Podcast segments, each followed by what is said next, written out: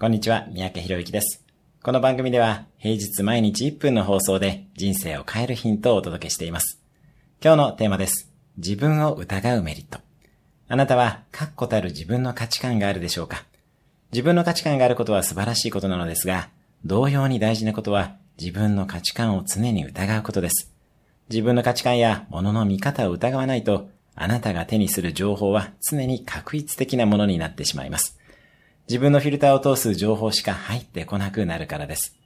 目標に対してアンテナを張り、それに関する情報を得ながらも、常に目標そのものや自分の価値観に疑いを持ち柔軟でいましょう。それがあらゆる可能性を手にするコツです。今日のおすすめ1分アクションです。自分の価値観と逆の価値観を口に出してみる。チャンネル登録、シェアなどいただけると嬉しいです。